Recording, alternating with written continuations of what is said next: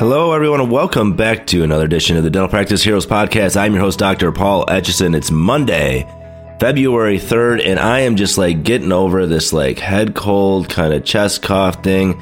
I went down to Voices of Dentistry two weekends ago on Scottsdale, and man, that was a blast. We had so much fun, but I think I just, from hanging out with everybody, from maybe partying a little too much, I got sick, and I'm getting over it. It wasn't too bad, but it's always been, it's been this little kind of I sound stuffy, and everyone keeps telling me I sound stuffy, and my nose has been a little bit runny, so it hasn't been too bad. I can't complain. Anyway, voices, it was so much fun. We hung out with a lot of cool people. I hung out with like Chris Bowman. I had a good time with the LocalMed people, uh, Vanessa, Joe, Emily, and Tom. We had a great time with them, talking, had some great conversations with David Maloley, the relentless dentist. Hanging out with Mark Costes, uh, good conversation with Alistair McDonald uh, Addison Killeen, Jay Lips, Alan Mead, Gina Dorfman. Hung out with uh, the shared practices people uh, Tyler, Clay, Richard, uh, George. And uh, yeah, hung out with a lot of cool people. Arizona State, hung out with some girls from Arizona State from the dental school. That was interesting. Again, everybody's favorite D4, Alyssa Mancini, who's probably like the worst shot taker of tequila ever. But maybe she'll she'll get better at that, I think. Um, yeah, her friends Jenna and AJ. What's up, AJ? Talked a lot about dentistry. I came home and I was just exhausted from talking like the whole weekend, but it was a good time. It's always good to be in Scottsdale. Hey, shout outs to Alfonso K and Joe. Uh, Joe left a review, so did Alfonso, but Joe's review said Dr. Etch has put together a book that gives solid insight into what can make a practice successful. That was on Amazon. Thank you so much for that. And then I had two Reviews on the podcast from Jacqueline Viano and Spencer Moon. Jacqueline says, Best dental podcast I have ever listened to. Thank you so much, Jacqueline and Spencer. I really appreciate that. So, today I want to talk about, you know, your stress and position on the corporate ladder. Because a lot of us, you know, we, we go through college and we say, man, college was hard. And then we get to dental school and we go, wow, college was really easy and now dental school is hard. And then we become a dentist and we say, wow, dental school wasn't that hard. Being a dentist is really hard. And then we become an owner and we go, wow, being an owner is really, really, really hard. So it just gets more difficult as you as you move up. And we think about what's a more stressful position. Is it more stressful at the top, more stressful at the bottom? And everyone would kind of say, yeah, it's more stressful at the top. But I, I, I want to talk to you about a study that was done. It was called the Whitehall Studies.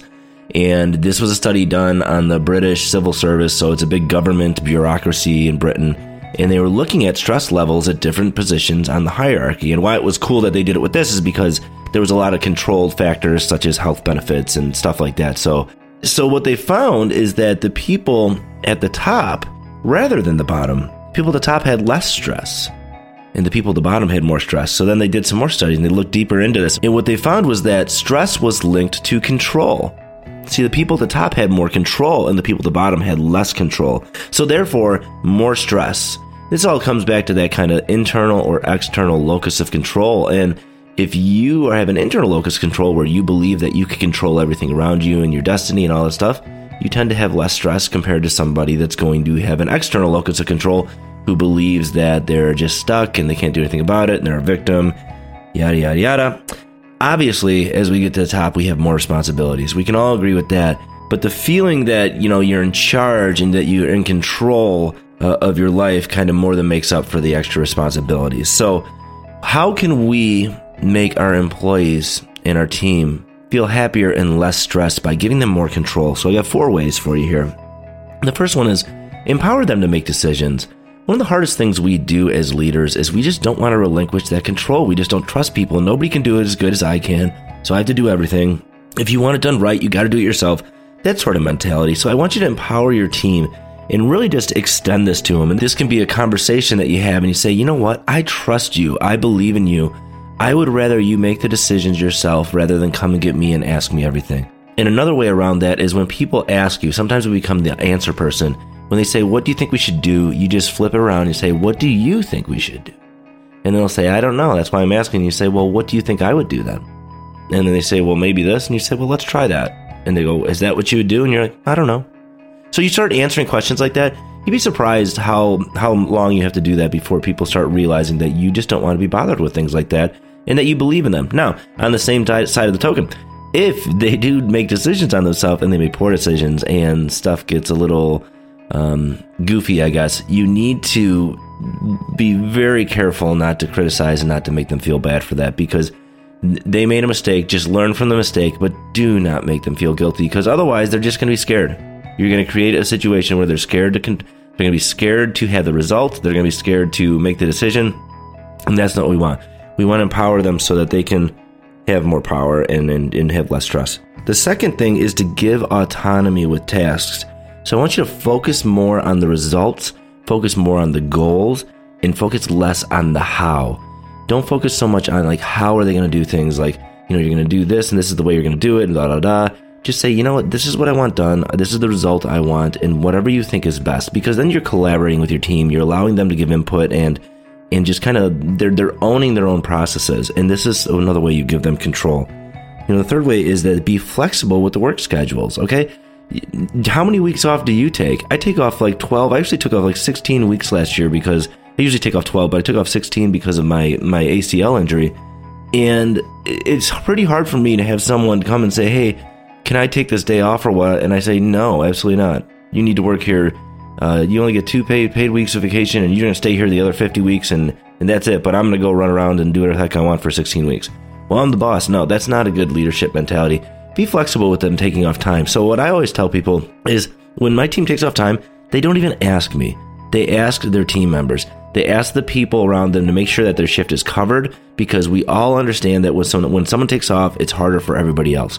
So they will ask everyone else, they get permission from them, and I don't even hear about it. Yeah, they fill out a form for their paid vacation to give the office manager if they're taking paid vacation. But for the most part, this is something that they just coordinate on them on their own. I can tell you that if somebody calls in sick, they will find out a way to get somebody else there. Somebody will work, work a double. And these are just my team mentality. This is part of my culture. But I don't micromanage that. So just be flexible with work schedules. Another thing is that you can give your front office team, you them focused time. They love having focus time. Pick an hour of the day that's not too busy, maybe 10 to 11, maybe between like 1 and 3, or sometimes in my office that aren't that busy and let them go sit in an office and just like pound away at insurance checks, uh, do some verification, do some collection calls if you need to, mail statements, things like that.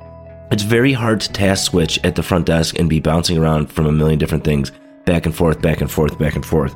So give them that focused time. Also, is you can do a lot of stuff from home, and people love to do this. I have two people on my team that do this often. They're doing insurance verification, so they log in from home remotely and they just verify insurance and enter it in the computer. And they get so much more done because nobody can bother them, nobody can interrupt them, and it's just it's it's it it's wins for everybody, you know. So not that you have to force someone to do that, but ask anyone. Does anyone want to do this from home as just to change a pace? And and I guarantee some people would like to do that. Okay, my last fourth one is give them a voice. Solicit feedback. Ask for their input. They have good ideas. Ask for them and then when you get those ideas, act on them. Use that information to make decisions and improve policy and just improve how everybody works. So, those are my four ways to kind of give your team a little bit more control, to give them a little less stress. Is you got to empower them to make decisions. You're going to give them autonomy with the tasks. You're going to be flexible with their work schedules. And then lastly, you're going to give them a voice and you're going to listen to it and you're going to act on it. All right, guys. So coming up next week, I got T Bone, Tarun Agarwal, and we're going to be talking about getting yourself down to three days a week. And you've heard me talk about this a lot. It was a good conversation him and I had because he does it a very, very different way than I do. And if you ask me when to do it, I have I have a different uh, set of standards, I suppose, but I kind of like his way as well. It's kind of a cool way of doing it. So tune into that next week. We have a dental business mentor coming out on Thursday with me and Dr. Justin, and we're answering another question. And um, yeah, and we're coming up on the Dental Practice Heroes 100th episode, which I recorded with Dr. Scott Leune. And that was a really great episode as well. That was when my voice was probably the most uh, hoarse and, and I was the most congested, but excited to put out that 100th episode. So thank you, everybody, so much for listening, and we will talk to you next time.